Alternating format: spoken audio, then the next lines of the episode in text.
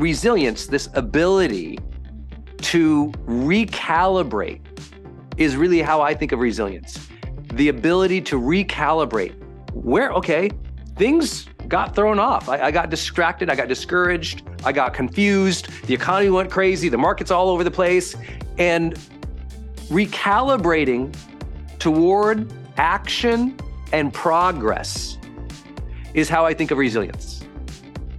It's a recalibration towards two things action and progress.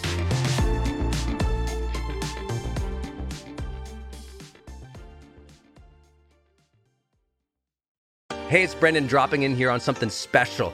I think the most important thing you can do in your life is to train yourself for real personal growth and success. What does that mean anyway? Well, you have to train your mindset and train your discipline so you can follow real habits of success so that you can break through, so you can win the day more often, so you can crush through all those fears and actually unlock your real potential for abundance and happiness and power and joy. But how? Well, like all learning and all breakthroughs, you have to choose first to learn, to learn from the best, to invest in yourself, to do the work, to do the daily work. You have to train with the best, and that's why we created GrowthDay's Mastery Program. Listen, we're gonna train you to make self improvement a real way of life to unlock your positive attitude and attributes at a whole new level, to get you way more productive and influential, to show you the life and career strategies that make you unstoppable and really work. But how do we do that?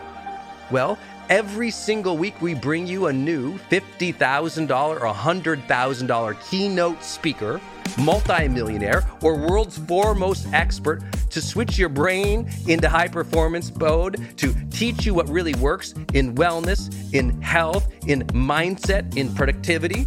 People who really help you unblock and move ahead with really practical strategies for changing your life, your relationships, your health, your career, your mission, your purpose.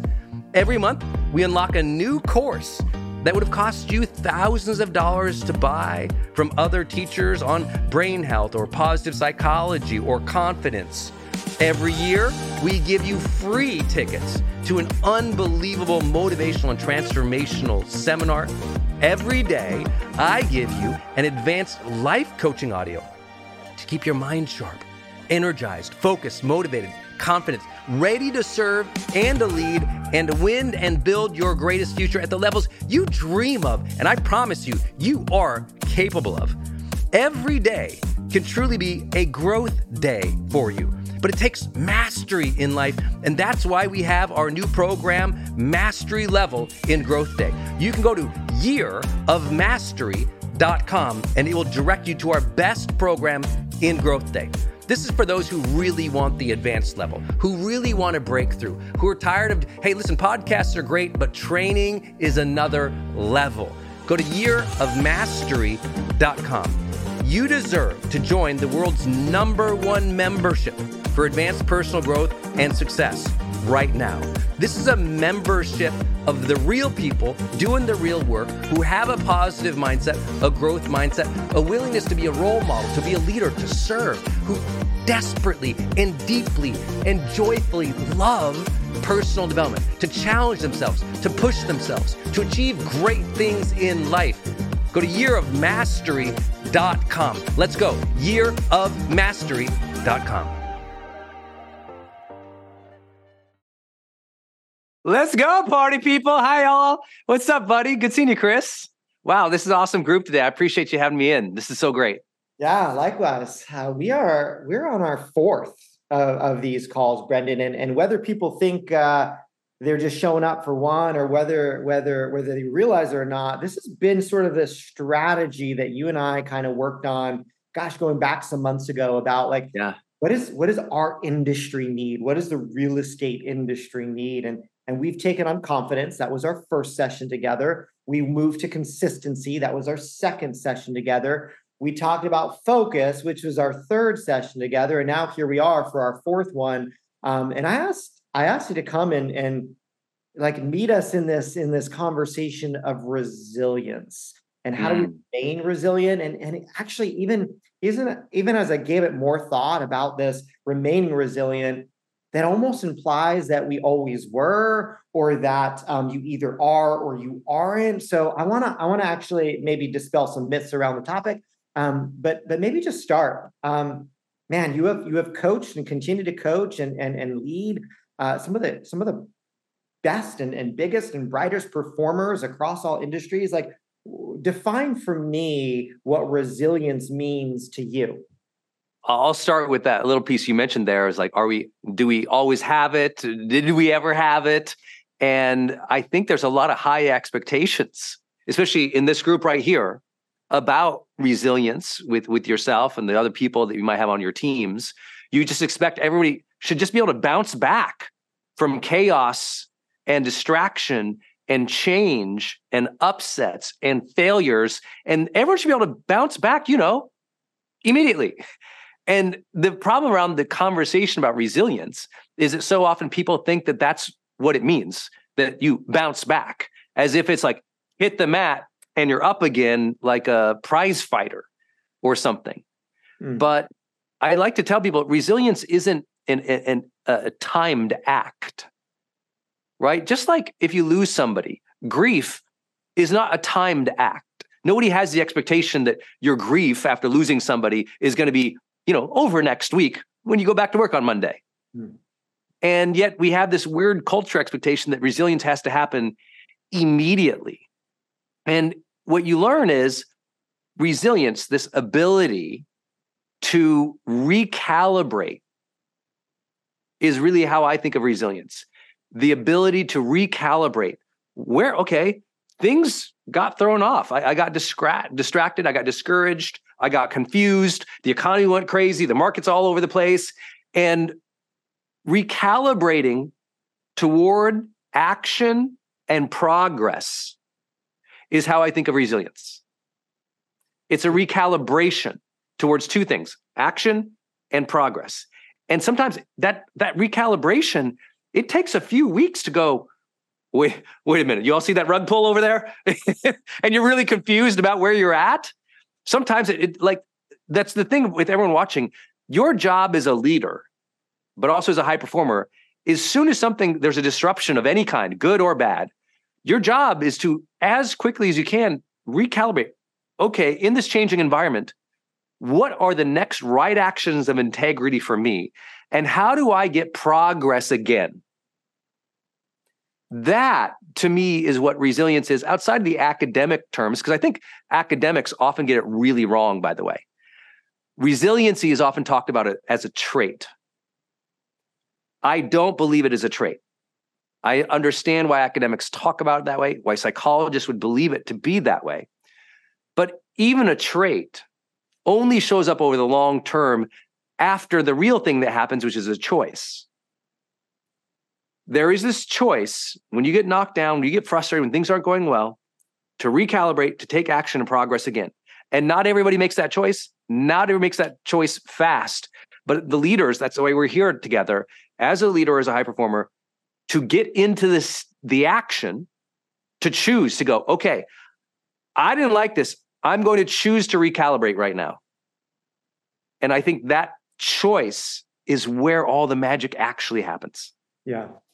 I, I like that a lot, largely because it it it forces the definition to to bring in uh, the ability to to develop resiliency because you have to choose to do it. But uh, almost going back for a second, um, you, you mentioned sort of the academic definition or how they like to to to term resilience interestingly enough, it it always involve involves time, which which you've dispelled. Like you've said, wait a second, right. like please don't put a time frame on resiliency or say because you haven't acted within a time frame that you are not resilient because they they use terms like quickly, right? Withstanding or recovering quickly to to bounce back into shape is is another definition of re- resilience, which right. which is not it's it's it's good for us to think about loss like that's your your example like when when people suffer loss you you may actually recover or deal with that loss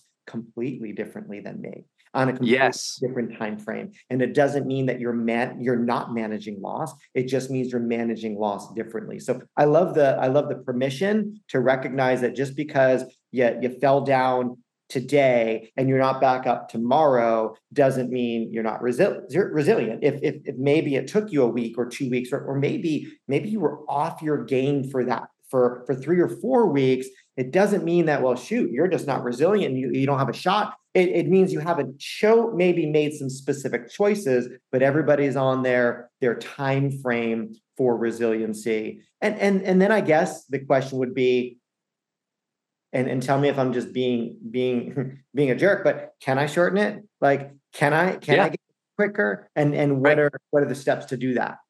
Yeah. Um, well, let's explore that a little bit because the question that goes along with time is the target. And this is where a lot of people don't understand resiliency because they've never actually coached other people. So if I have a struggle in my business, what does resilient mean? Does it mean that, okay, I had a struggle my ba- business and one month later I'm back to profitability? Does that mean I was resilient? Like, how do we measure it? Because, see, the other thing that academics often get wrong, or other people just talking about like armchair psychologists, right? They forget that resilience is also categorical. Let me give another example outside of the grief example. One time I, I broke my kneecap. Okay, I broke that kneecap. I was in that cast. How do we measure resiliency? The speed in which I'm back on the running track because I was in track. Mm. Is that is that resilience? I got back on the track? Or was resilience the fact that I had a broken leg? It sucked, but I kept a great mindset and I kept showing up for my PT on a consistent basis to try to develop, to try to get it back. So, where did resilience happen? The day I got on the track, or the moment I chose to start having a good attitude to accept this as a challenge? That's where it began. Yeah. Okay, I'm going to accept this is a broken leg. Didn't want it, but it's real. I accept it. I see it. Now I'm going to make the choice to go through this as the best as I possibly can, each day summoning the best attitude I can. To me, that's the re- resilience. And I say it's categorical because remember, resilience for two different people. One, that resilience, well, it's physical. You know, she's up hopping around, she's going to PT to fix her leg. Another, it's mental. She's staying in the right mental mindset. She's not getting discouraged and quitting. Another peop- another category is social. You know what? She's going through it. It's struggling, but you know what? She's resilient because she's reaching out and asking for help. She's connecting with other people. She's not turning into a jerk to other people. Other people, it's spiritual. You know what? Everything has been lost. Everything is terrible, but I maintain my faith. I maintain my connection to God or the universe or the flow or whatever your belief is. So you see, it can be it can be mental, physical, emotional. It can be you know financial. It can be professional. It can be spiritual. So when we start thinking about resilience as coaches, we get a little bit more nuanced because we understand these two things that are happening the time it's going to take, but also the target. What determines whether or not you were resilient? Because a lot of people right now, especially in this industry that Place is playing in, right? There are plenty of people who, if you look at, you know, number of sales this month, it might not look like it looked two years ago. And if the target has to be the same as it was two years ago, well, we say, well, you're not resilient. They lose confidence. They're like, ugh, I'm not where I was. But actually look at their behavior like, whoa, they're they're doing the prospecting. They're having the conversations, they're moving the deal. The deal flows are a little different. They're measured differently now in this new context. So it's important when we talk about resilience, there's new measurements, there's different categories, and there's a time horizon. And those three pieces, when you think about them mentally, you tend to not get so discouraged because how easy it is to go, well, I don't make as much as I used to be. I suck. well, that's one measure. There's Yeah. all these other measures. You're still a good mom. You're still doing the prospects. You know, I, I hope that makes sense. Yeah, it does. It, it works. It works brilliantly in our industry. I, as I as I think about that, it also means that um, the one of the one of the greatest sort of destroyers of resiliency is discouragement. Yes. And yet, if we don't define resilience or our target properly, it is impossible to be resilient. Like we are we are fighting a losing battle if we start off with the wrong definition. Yeah, it's just like the definition of success, right? Sure. If you don't know what that means for you, Chase. you're on this ever growing, sped up hamster wheel of opportunities. People who don't define success, this is very interesting psychology, by the way. People who don't define success for themselves have like a quadruple chance of experiencing burnout multiple weeks or months in a row. Yeah, I believe it. Yeah, so, so it's the same thing with resilience. Like, what does resilience mean to me now that I broke my leg? What does resilience mean to me now that the market has 60% less inventory? you know, I don't know if that's true, but you know what I'm saying? It's yeah, like it's when these things change, my expectation might shift. But the most important thing I want to come back to is one, accept it. Broken leg, market shift, loss of something. Second, to consciously make the choice to get back to action and progress in whatever category or way you define it. If there is no conscious choice to summon the best of who you are and get back at it, then resilience in any capability mm-hmm. won't be there. I think the important thing is right now people are very conscious about the choices they're make, making and the attitude they're bringing in contexts of change. Because if your attitude sucks, I mean, and you do get some progress, but in that category of mental health or mindset, if your mindset and your mental health category isn't resilient because your attitude sucks, but maybe you did get some progress and you did make the sale, guess what? It feels empty and it feels like a slog versus a joyful, purposeful ride. Yeah. And, I think some of those things that you're touching on we will we will probably unpackage or i hope to unpackage as we go through like how do we build it? How do we build resilience? Yeah. one, of the, one of the questions uh, that i see uh, i think is is relevant. It's it's one of mine too so i'm going to ask it. Uh, some of us feel that well we we build resilience by going through stuff right? Like yeah. you go through challenges and you figure out how to get back up and you go through another challenge and this one's harder and you get back up and and so you're building this resilience muscle. So is that required? Like do we have to go through difficult things to gain resilience? What is, what is your take or perspective on that or what have you seen? Yeah um, earlier i kind of decided or defined resilience as a choice to recalibrate back to action and progress. And I, I bring that back up again as a definition or at least a conversation here. Because you know there's this myth that well if you've been resilient a million times before you'll be resilient this time. And the problem is, no, you will only be resilient this time if you make the choice. I know a lot of people, as you do, who they've been through, they've survived hardship after hardship after hardship after hardship. But this time, they don't get off the mat because they didn't make the choice.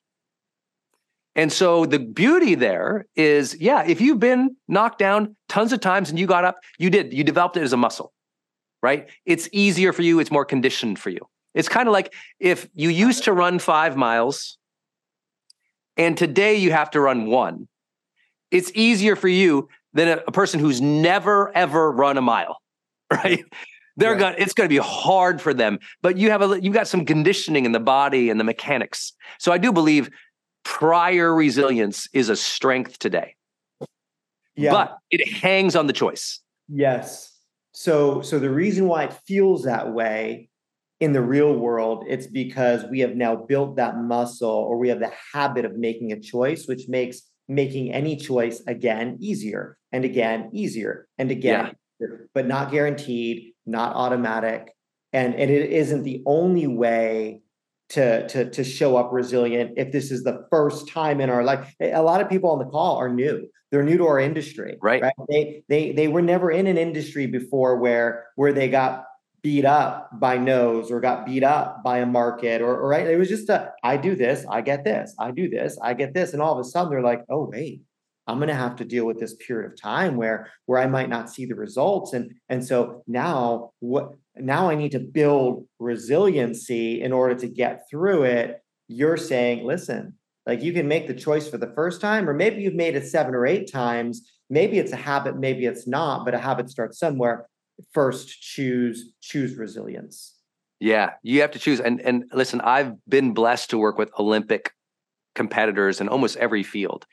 And they make the choice to get back up if that first match or that first round or for that first competition or that first fight, when they fail, when they get knocked down, there is a mental recalibrate. It's like, okay, I got to choose to let this go, to understand that happened, and I got to choose to show up right now. And I have to choose right now to, to be here. Mm-hmm. Like I was talking with my friend uh, Ben Newman yesterday. He's uh, you know, one of the world's mental conditioning coaches for sports teams, especially like college football, like you know the big teams, you know Crimson Tide and and Michigan, and uh, you know he's worked with you know teams from the last six Super Bowls. So he's a he's he's a real uh, talent and uh, a great friend, and he and I both have this language about how you kind of have to see the world where it was, but then you have to right now lock in and face this next thing be where your feet are now and really engage now and make this choice to win. You have to make the choice to get up. You have to make the choice to get healthy. You have to make the choice to make the next call. You have to go, okay, this disruption, whatever you call it, I just use disruption as a broad category for all the chaos in the world. Let's just call it disruption. Disruption happened in your life. There is a moment where you choose to re engage to lock into the tasks and the activities again because you want to win. You want to win at life. You want to win the deal. You want to earn more for your family. You want to succeed in your neighborhood. Whatever it is, it is such a conscious choice. And every athlete I've ever worked with and every executive, there's that switch when it happened. No one, I believe, accidentally falls into resilience. I've never seen it. I mean, maybe there's a, a luck. I do believe in grace. I believe in, I have faith, so I believe in God. So I believe there's there's some kind of thing that can happen and, and grace happens. But for the most part, if resilience happens in a time frame in which you're proud of later, if resilience happens a time frame in which you are proud of later, you made a pretty quick conscious choice to get back in the game, even if the struggle is real for several months before. Categorically, it looks like you succeeded and you're resilient. You got your head back in the game, and I think that's why I admire place leaders because they're they're not running away from the reality. They're going, okay, it is lock in, double down, face it, win, and that attitude is what makes this group different. Yeah, I think I think it's interesting as as we even get ready for our our built how event, which you've been such a big part of, prep, content, all of that, right? Um, have taken that stage many many times with us and and, and drive that. Uh, our theme for for this year is we were built for this right like we are built for this and so I, I, think i think that goes to something i was thinking about when you were just talking that it also means that we can do pre-work it also means that we shouldn't get to that moment and then be forced to figure out are we going to make that choice because something has disrupted our business or we're behind on our goal? Or we, we feel less than we felt last year. All of a sudden the award that we thought we were going to get we're not getting because we like it just has not shown up. And so i'd love to have this conversation of the pre-work because i think that that smooths out that that opportunity for us to make the right choice around resilience I think to myself that there are certain keys to to as I think even internally, like how do I build resilience? Like what in me allows me to, I mean, 26 years later in the same industry, go through lots of ups and lots and downs and and wins and and and and face punches and and all of it. like there was a there's a couple things. And and I want you to sort of you know fact check me or or or say hey like yes that's a that's a yes or it's a no yeah. i think that purpose build resilience because it, it then there's no choice to make. There's no choice in purpose. If this is my purpose the choice was made by choosing purpose and maybe we can talk mm. about um, i think that mindfulness uh, like if i if i practice mindfulness and and and what that truly truly means then then choice is easier. It makes my it it, it makes resilience easier. Um yes. confidence like yes, that, that is a, a, developed quality. Like I, I am a, you know, I'm not confident in every area of my life, Brendon. Like you know me as a as a human, as a person. Like like I think we all have insecurities, but I am very, very confident in in certain parts of my life, and that drives resilience. I think yes. emotional intelligence is kind of the fourth one that shoot like without that resilience is is is just like it's almost a non-starter and and i also think that the last one is self-care like truly taking care of ourselves whether that be physically. You talk a lot already today about mentally and emotionally being prepared to make that choice. So as I as I think about those things, any one of those or two of those jump out and say necessary for resilience. What what speaks to you? They all jump out. Yeah, I think that's a great menu. You know, and the not beauty thing, the beautiful thing of what Chris just shared with everybody here, I would bet in in in this group, you know, yeah, you're seeing purpose will jump out quite a bit. And so I think that's a, a, a, a great starting point. And what's beautiful about this list that you shared is every single one of these on its own is sufficient to get you there over time. When you stack a few of them, now we're speeding up that time. You know, a lot of people, they'll take care of themselves, but they'll get disconnected from purpose. So they won't move, right? A lot of people that have the emotional intelligence to know what's going on. They'll have that high self awareness and that sort of sensory acuity of what's happening for them, but they won't have the confidence to get back out there, even though they have the awareness. So I think all these stack really, really well. I would say if we could underlie it all with like a, a, a division line, if you will, to create a foundation beneath all of that, all of that rests on a very simple thing in human psychology. So forgive me for the simplicity in this. You are either going to avoid or you are going to assert. And the thing that kills resilience every time is the avoidance. And I'll give another example. Uh, long before I met you, when, when I started my career, uh, in, in my career, when I started writing books and teaching and coaching, I went broke but I was getting credit card bills. Then you know, coming to, to coming to the apartment, I wasn't opening them. Mm-hmm. I was stacking them over there. I knew what they were, but I had this stack of unopened bills. I don't know if anyone can relate with what I'm sharing right now, but I had an, a stack of unopened bills. This comes up to me because you asked about earlier, which I thought was so brilliant, it was about the pre work. The pre work means you look at it, you look at reality, you engage it. Right. For example, you can't come out of a market if you're not doing these calls that I know places, so many leaders you guys do here uh, with your teams about what is the market? What are the numbers? What is the inventory? What is the sales? What is the average per acre or lot or foot or all the other fancy things you guys know about? Uh, it's like if you don't look at that stuff and you just avoid it and hope that some deal is going to come along, you're not engaged in the pre-work. In other words, you're not asserting yourself in the very industry or the very thing you need to do. I had to at some point look at the bills and ask myself the honest question, what do I need to do to earn that much to make that minimum payment to start moving out? Then I had to assert myself and go, okay, how do I go do that in the world? And then I had to do the next thing, which I think is so uncommonly discussed in resilience. I learned this from the athletes. Uh, a word that usually doesn't come back with resilience, but I actually think is a form of purpose.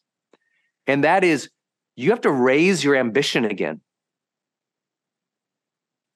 Because what happens is you get knocked down, the bills pile up, and you get caged into this circumstance. Your mind gets caged into this level of sales, caged into this level of bill. And all of a sudden, your vision narrows so acutely to the problem that there's no drive to the future. Mm-hmm. There, there, there's no connection to having a dream anymore. Wanting to fight for somebody, wanting to build something. What, what pulled me through that time was I wanted to build a great life for my wife, who you know. And I just I wanted to I, I wanted to have an amazing life for her and so I had to connect with that. When I was down, when I was discouraged, when I wasn't opening the bills, that was me. That was my insecurities. That was my lack of confidence.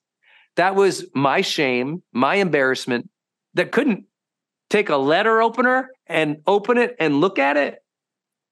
that's because that was me.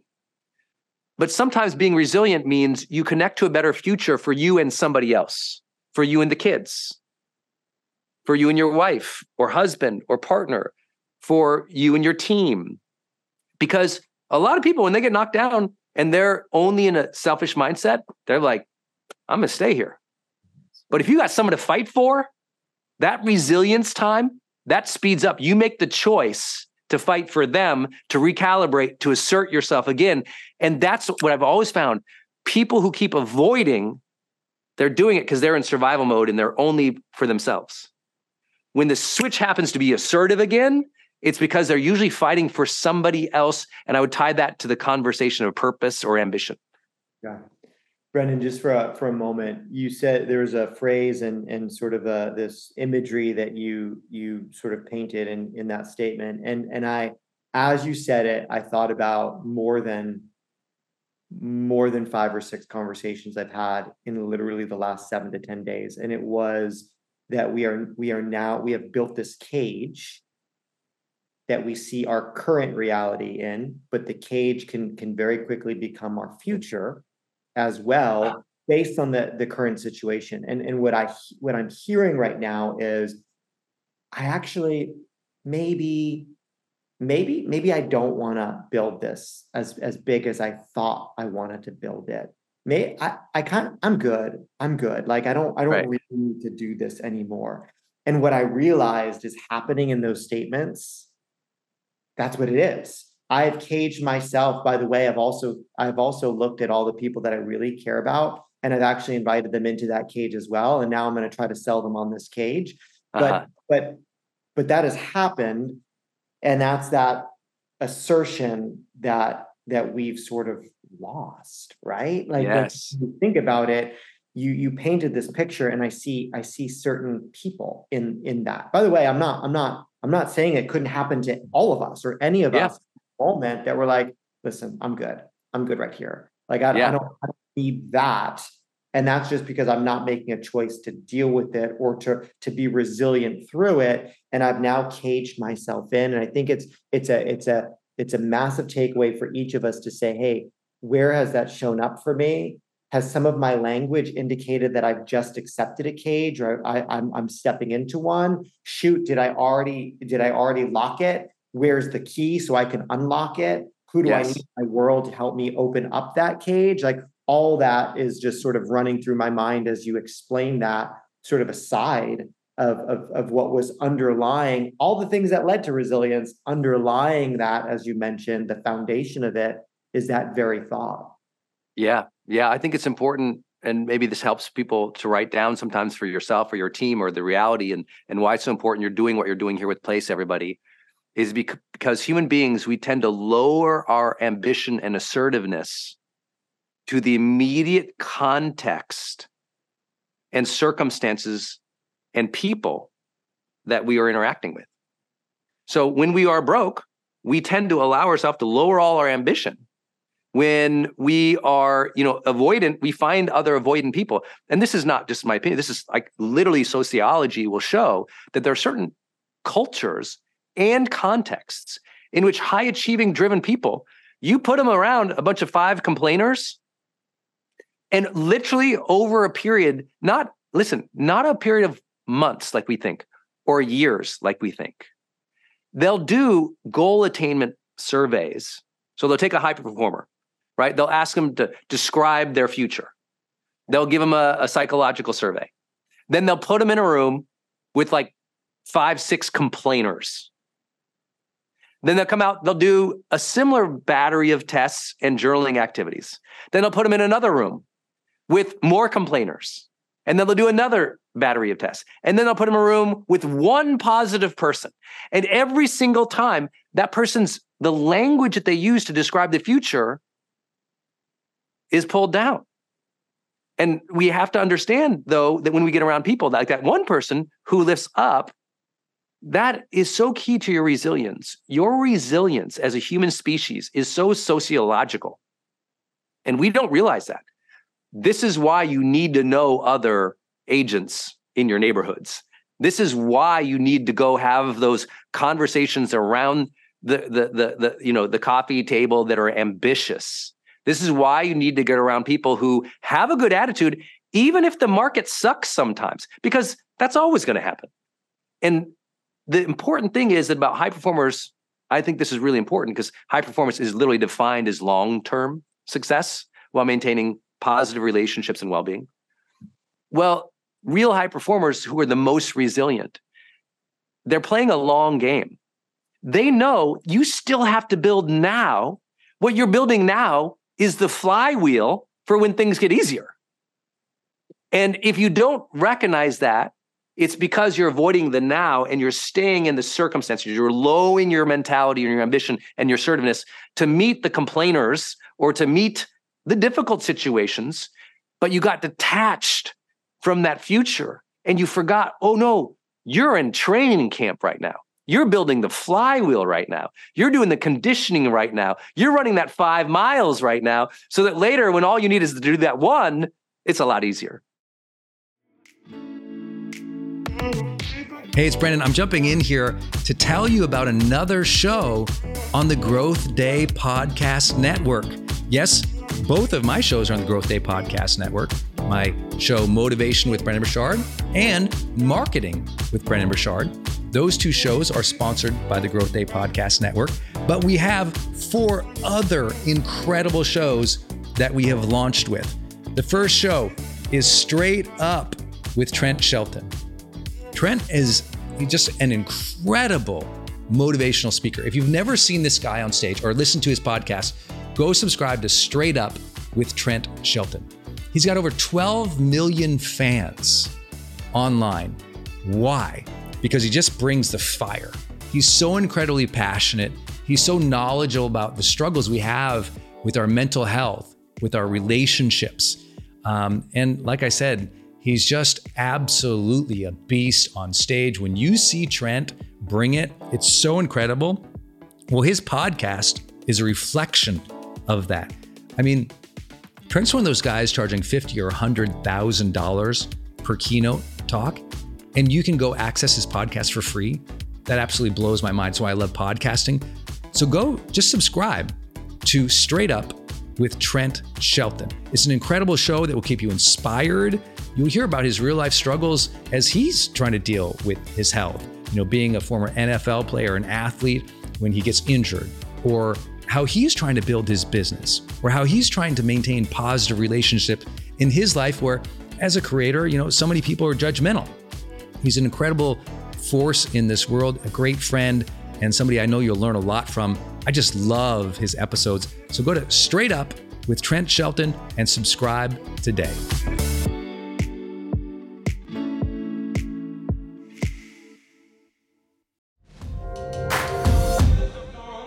Hey, gang, it's Brendon. I'm going to change gears real quick and talk about another show here on the GrowthDay Podcast Network. Lori Harder. Her show is called Earn Your Happy. This is a monster podcast if you've never heard of it before. Earn Your Happy is all about Lori talking with people and sharing her own journey of being an entrepreneur and trying to find happiness in life. And I love her phrase, earn your happy. You know, if you've ever heard me tell my car accident story, I felt like at that moment I got life's golden ticket, that second chance, but I also felt like this this feeling that I had to earn it, to earn that second chance. So when I got to know Lori and she told me her show was called Earn Your Happy, I was like, ah, oh, it's one of my favorite words in the English language. Earn to earn the gifts we've been given, to earn the life that we want, to work for it, to strive for it. I just love it. And Lori is like listening to her episodes. I told her the other day, I was like, it's kind of like listening to a best friend talk about, you know, their ambitions and what they're trying to do. And she's such a great interviewer as well, by the way, that I think you're going to get new perspectives about life You'll laugh a lot, you'll be motivated, and you'll learn from somebody who's out there actually doing the work, building a great business and life and family. Go subscribe to Lori Harder's podcast. It's called Earn Your Happy. You can subscribe anywhere you're listening, including right now on this platform. So please go subscribe to Lori Harder's Earn your happy podcast. One of the things that um, was in my mind, even in our for our conversation, we chatted about it briefly, was what what gets what gets in the way of resilience, and and interestingly enough, like positive relationships are key to resilience, which which yeah. the alternative to that, you know, is why there's an expression that exists that misery loves company. Because as, as oh wow. complaining right? Yeah. And, and, as and as we as we sort of have lowered the ambition based on on the market that we're in or the situation we find ourselves in we oftentimes collect those people. Like all of a sudden ambitious people just are not exciting to or or may not be exciting to us. We're like oh there's brendon again like and he's always yeah. well no you were, like you were as well but the challenge is right at this moment you have decided that you don't actually want to to be around those ambitious people and that is why we we believe so so strongly in the power of partnership because research shows that that resilience is not purely an individual characteristic but it's right. enabled by these strong relationships and these networks that we build and we build that re- resilience and we grow and strengthen that resilience by by being around people that maybe maybe I'm not today feeling wildly ambitious but then i sit and i talk with someone that is at a different place and and they are they see the world differently for that yes. day that's all i need. That's all i need to like open up that door and say well what cage was i building today? Like let's get out let's let's get re re-engage with the ambition that i know is there. Why? Because it's built on purpose it's it's it's built on mindfulness right? My my ability to recognize like where i am why i'm here like that's how i by the way that's how i think about mindfulness. It's it's like it's a, it's being present like good or yes. bad like this is where i am this is why i'm here i'm aware of that and now through all of my senses i'm going to practice whether or not this is where i want to be or what i need to do to, to change it. That's that's being mindful like all of that flows into recognizing that okay, yeah, people, people matter. Like the people we spend time with, those partnerships or those eh, those mentorships or just those relationships. Heck, get out of the office and, and go for a hike with a friend tomorrow. Like right. There, right. A good friend, right? Not a complaining yeah. friend. Not the, yeah. the not the friend that you have on your text chains and I, I know those chains they exist here too like i i've been brought into some of them like get on the right get on the right one because that'll that'll sort of smooth the path towards towards being a more resilient human being. So good so good. And you know earlier you mentioned how how you've been here over 20 years doing this. You know i think that one piece about when the context shifts on people is to get around positive people like we've been talking about and get around people with perspective. You know we live in a culture where we kind of throw away older wiser people you know, we don't realize that sometimes, especially in this industry, there's market dynamics that people have seen before, you know. And when you get around older, wiser people, they're almost always like, yeah, kid, that's just part of it. Keep working, keep showing up. Like it's going to be like this. But they always say the same thing. They're like, yeah, don't sweat it. Just keep showing up. It, it goes like this sometimes. And so for me, when I'm really struggling, a lot of my mentors are much older than me. And I get around them and it's just like, there's a positivity and perspective too that just says, of course it goes like this sometimes. Of don't don't be so mad. Don't be so shamed. Of course you lose some rounds. Of course you're trying to be an Olympian, but you're going to lose a few of those. That's why that it takes a decade to do that. You know, it's like talking to people and helping them understand that the journey is hard and your job is to keep showing up through that journey, recalibrating, taking action again, getting progress in areas that matter to you.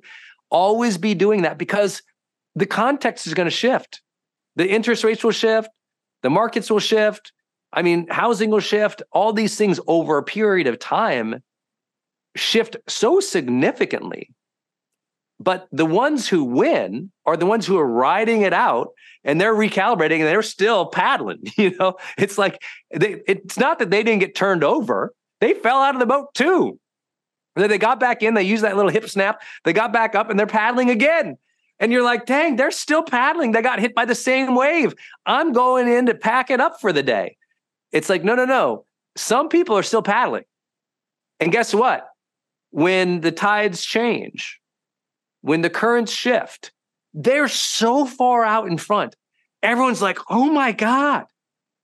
And it's like, it's hard to explain that to people, but once you're around ambitious, high achieving people, you see they think that way. And it's why they always appear out front, not always in times of major market dynamic or disruption. Disruption can flatten everybody, mm-hmm. but follow them for five, six, seven years. And they are so far out of everybody else who quit paddling and quit complaining. And now the people who quit during the hard times, well, things change but because they didn't keep going, they're starting from the shore again. The other guy, he's already on the wealth island because he kept going. So I think that you have to keep that perspective. To me, perspective is so positive when you play it over the long term. It's one of my secrets to not getting discouraged. You know, I'm a big history buff, so I read all this history, and and when I see how far we've come, even though everyone hates where we're at right now, I'm like, oh, we're doing great. And it's hard for people to understand that if they haven't studied any history, they just think now sucks. Right. But if you study history, now's looking pretty good. Yeah. And so I want to encourage people perspective can lift you out.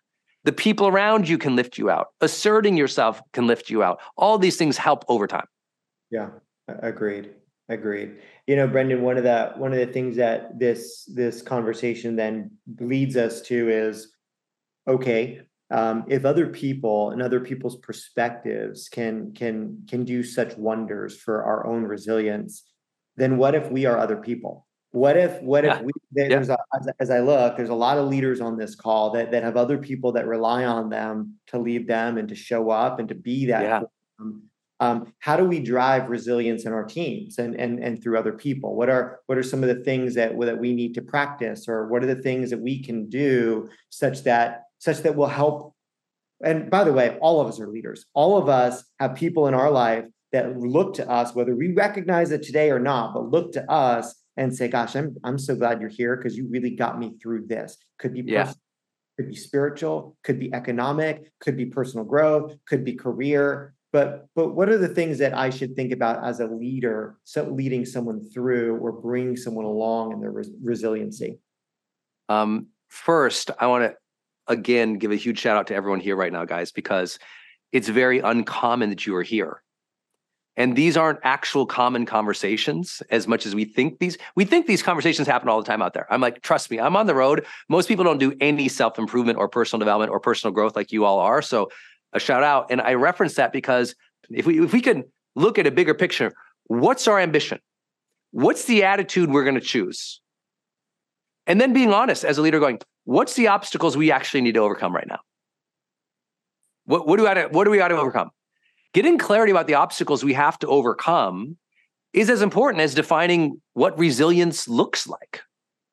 You know, it's because most people, the obstacles that they're saying they have to overcome are things they absolutely can't control. Right? If you sit around a bunch of unconscious people, especially right now, you go sit around a bunch of them. What are the obstacles we have to overcome? Oh, well, we got all this division between the Republicans and the Democrats, and it's it's the fault of the politics. That's that's why we're at where we're at. I'm like, okay, um, you're not going to change that. So, what's the obstacle you need to overcome in your career right now? Instead of being solution minded, which is key to resilience, we become delegators of the problem. Hmm. Well, the problem is over here. It's their fault. Once they solve that, well, clearly interest rates will get better. It's like, no, no, no. Resilience is what do I have to do? What do I have to overcome? What is the thing that I need to calibrate my actions to or my team's actions to to get that action and that progress, however we define that today? Because guess what? This Monday to Friday, what is you know, action and progress might be very different than what it means four months from now. This is why leaders always need to be in what we call the performance conversation. The performance conversation is where are we trying to go? What's our attitude in working together? What are we trying to overcome? And then the last piece of that is what are the habits? They're going to keep us chugging along while we fight these obstacles to get the breakthrough. Because beating an obstacle is the breakthrough, but the breakthrough is not success. The success is the long term habits. And so you're going to have, we all have different obstacles right now based on the market, based on our job, based on our family. Like identify the obstacles, hit them hard. That'll give you a breakthrough. That'll be a up, you solved it, you feel good. But then tomorrow, your habits, you still, the, the habits are the baseline. And so as a team, knowing what is our rhythm, what are our habits, what are our obstacles, what's the attitude we want, what's the ambition we're after, this has to be an explicit conversation. You can't expect your employees or anyone in your office to do this. And that's why I started with the conversation that this is super uncommon, y'all. Mm-hmm. I, I, I go to Fortune 50, you know, teams that have literally a billion dollar budget for HR, and they're not even doing that because it's easier to avoid and to blame. But leaders go, let's have the conversation.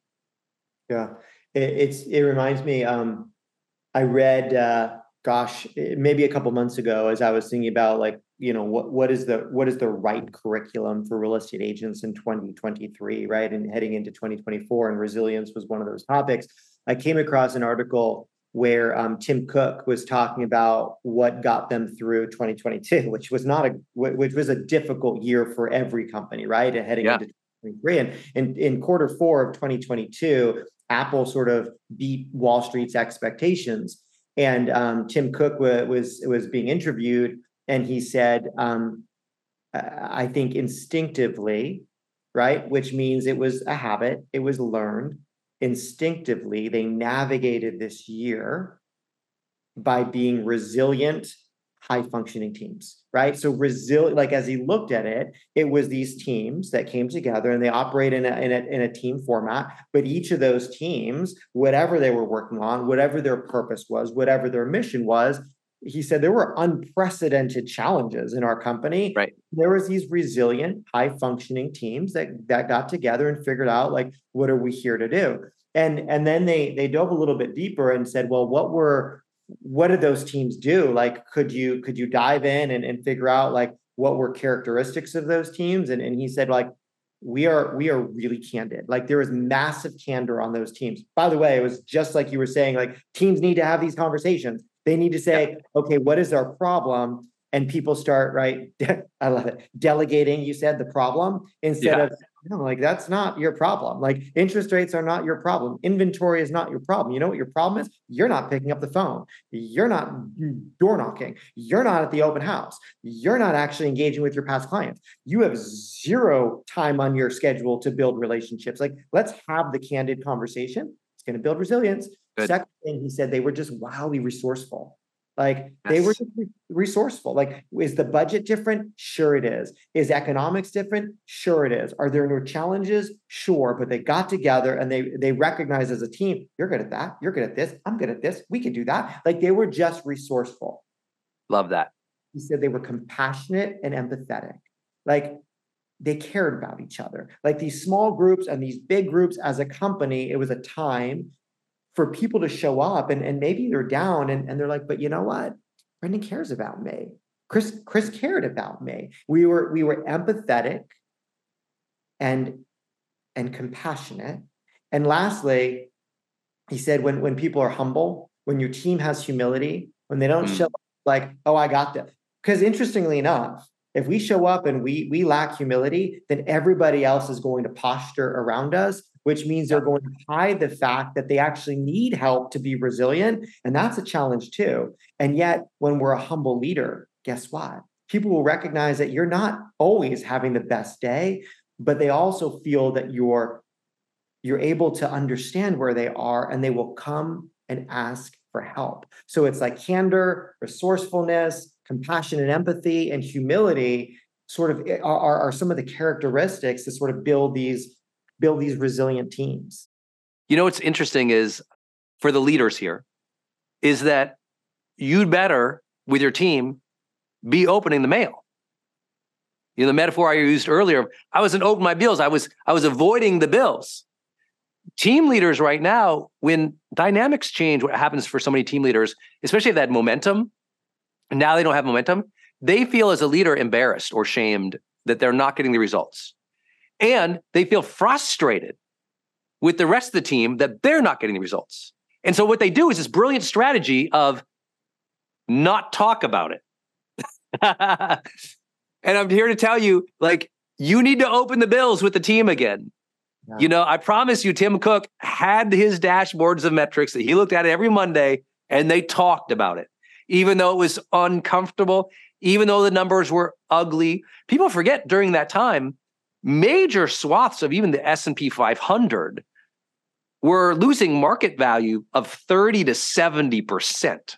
I mean, it was a bloodbath in the economy broadly more than real estate. And we forget that. You know, Facebook lost like 70% of its value during this. You're talking about billions, billions of dollars. I mean, billions and billions of dollars per company wiped out in market cap. And so people people don't realize what a difficult time we've already come through. And that the people who came through it during that time, when they're watching it all fall apart, I'm promising you, they engaged it. They were radical in their candor. And I love what you said, their resourcefulness that allowed them to recalibrate. Oh, wait, we, we can't do it the way you used to. So, okay, team, uh, obstacle, uh, ambition. How do we do it now, that conversation of how do we do it now has to happen after the disruption.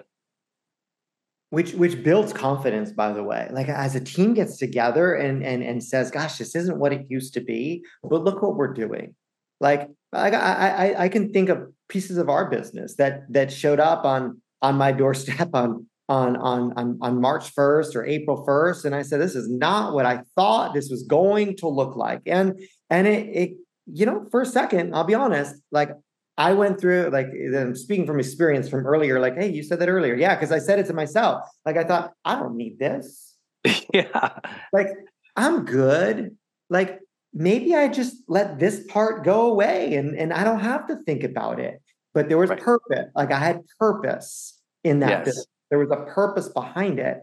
And so, so when when we get there, we we got to flip that switch and say, okay, well, like, do is there a reason for me to do this? If there's a reason for me to do this, and I and then I get this small win, and I get this small win. And by the way, it's not nearly the win as I had a year ago that same month, or even two months prior. But I get these small wins. Then the team begins to look around at each other and say, we could do this. Like there's confidence building. So again, that the faster, not to put a time frame on it, but the faster we build that habit to get back into movement, forward movement, that confidence rises. And I, again, I just I believe it's such a big piece of just fueling our resistance, re- resilience, rather, just just gaining that confidence through that activity.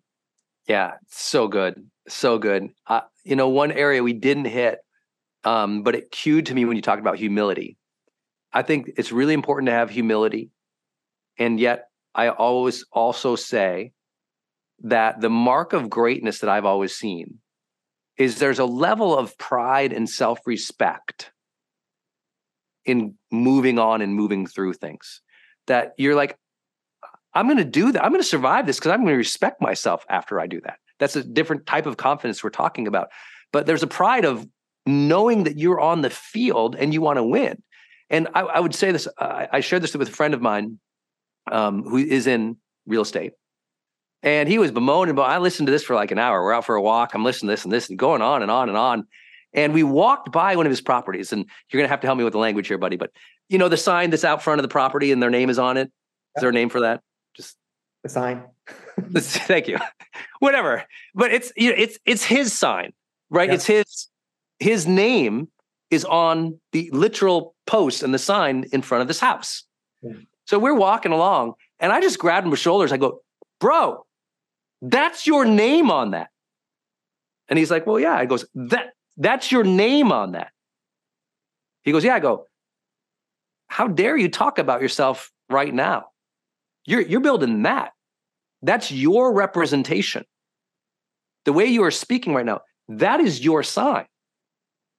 Is this what the universe is supposed to see? This is the sign of who you are to talk like this for this last hour on the road? take some pride in yourself. You got that deal, you got that post. Like, take some pride. And I think sometimes people need that. I'll give another example. Maybe that doesn't resonate with everybody here, but I feel like if you put your name on something, fight for that. Show up for that. You handed someone your card, follow up with them. That's your card. That's your name. That's your reputation. Your resilience right now is your reputation. Do you not get that? I worked with this guy, big NFL coach, and uh, it's in the playoff season. And uh, for those who know, I don't know anything about football, so it's a it's a miracle that I am there, being paid what I'm paid to help this coach get through the playoffs. Unbelievable. Remember, I'm not the physical coach; I'm the mindset coach. I'm his high performance coach. And uh, clock is ticking down. Game's almost over. The uh, the other team it has the ball and they do this wild play that nobody anticipates. I mean, it's completely this bizarre. Uh, I think it's called a shovel pass, but they did multiple shovel passes, and they get this touchdown.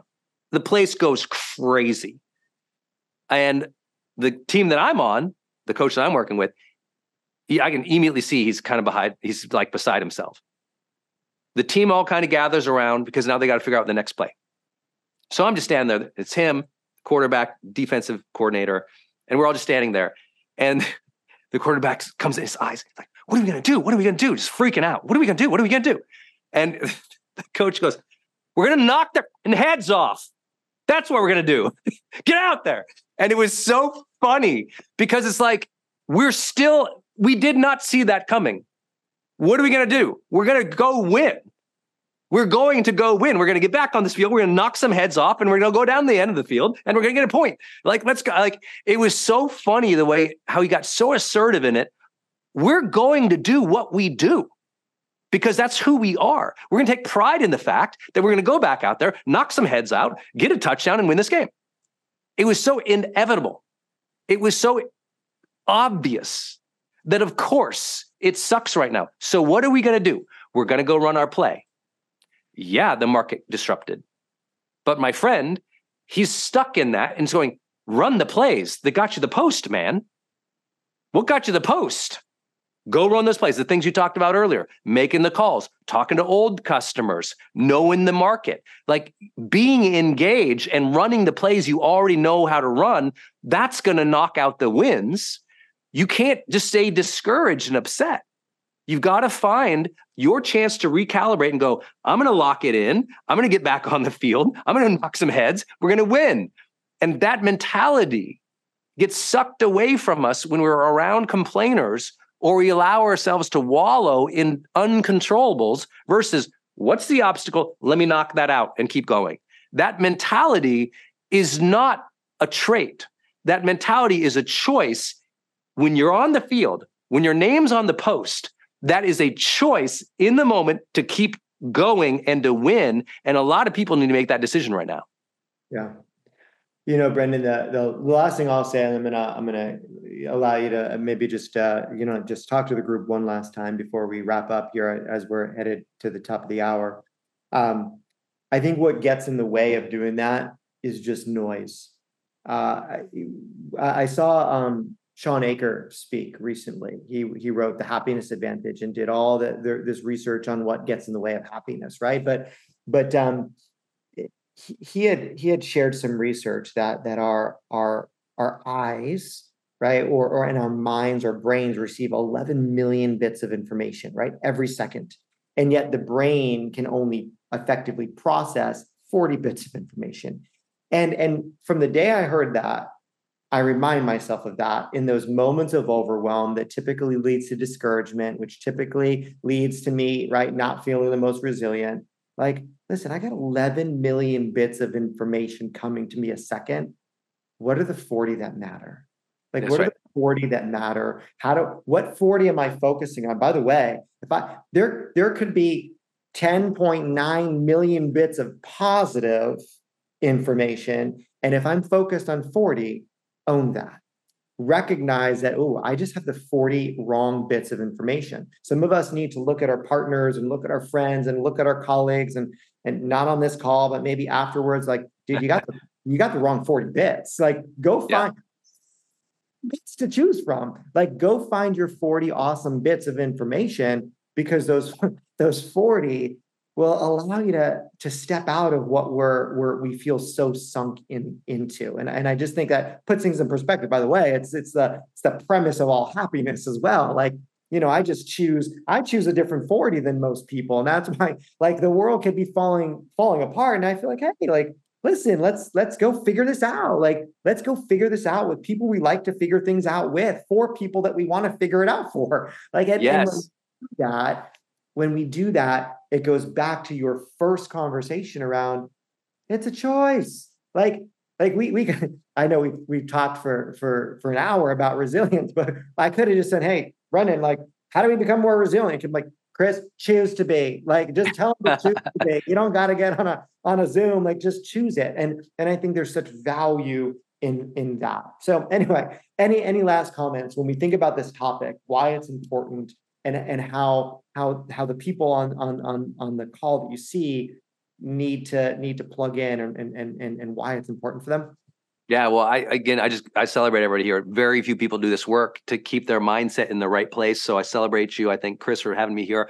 And as you talked about you know it's focus and choosing the 40 and where to focus on everything i think that's so important. I'll just end with this story is when i'm standing there with the coach and he says we're going to knock their heads off what I noticed was he didn't look around at the stadium of tens of thousands of people cheering and chanting for his and his team's demise. Mm. He didn't stare awkwardly at what's happening on the other team over there and what's going on over here and everything.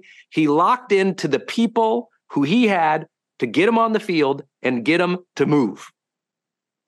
You have to zone out all of this distraction that is social media, that is all these other things that you just don't have control about and aren't making you feel good anyway. You have some players on the field. They need your time and attention to know what the next plays are to get that action and that progress again. And you already know it for yourself if you're the one on the field. But everyone here, don't forget, you're already on the field. Have that joy and that pride and that respect of putting in a full game, not opening, you know, not refusing to open the bills, not refusing to have the conversation, not asking how do we get resourceful.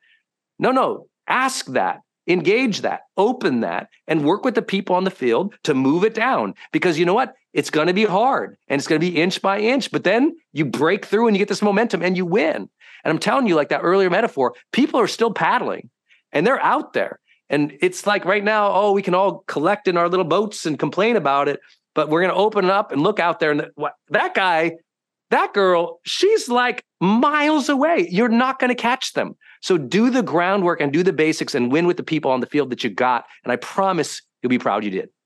Yeah, I, I don't know if everyone caught it earlier. I, I, almost said it, but I just let it go by. But when you were talking about the the paddler, he, uh, Brendon said like, and then there's the other guy that has the hip snap. So I think we can probably probably sum up the call and just say like we just need more hip snap in our in our and, and, we'll, and, we'll, all be paddling ahead. So some people know what I'm talking about. I promise. as, as, as always, uh, appreciate you. Like we are, uh, our organization is just blessed to have someone like you that uh, stepped into the the, the the chief growth advisory role for us and and and and the, the reason being is because your mission and your purpose is every day is a growth day by the way, every everyone at Place already is on that app. But if if you're here as a guest, which I think we have 500, 600 guests, like if you're if you're here as a guest, download the app. Like I was just on a call this morning, and, and one of our of our top agents here in, in Portland, you know, Shelly said, I, I was asking them, hey, how do you get your day started? And she goes,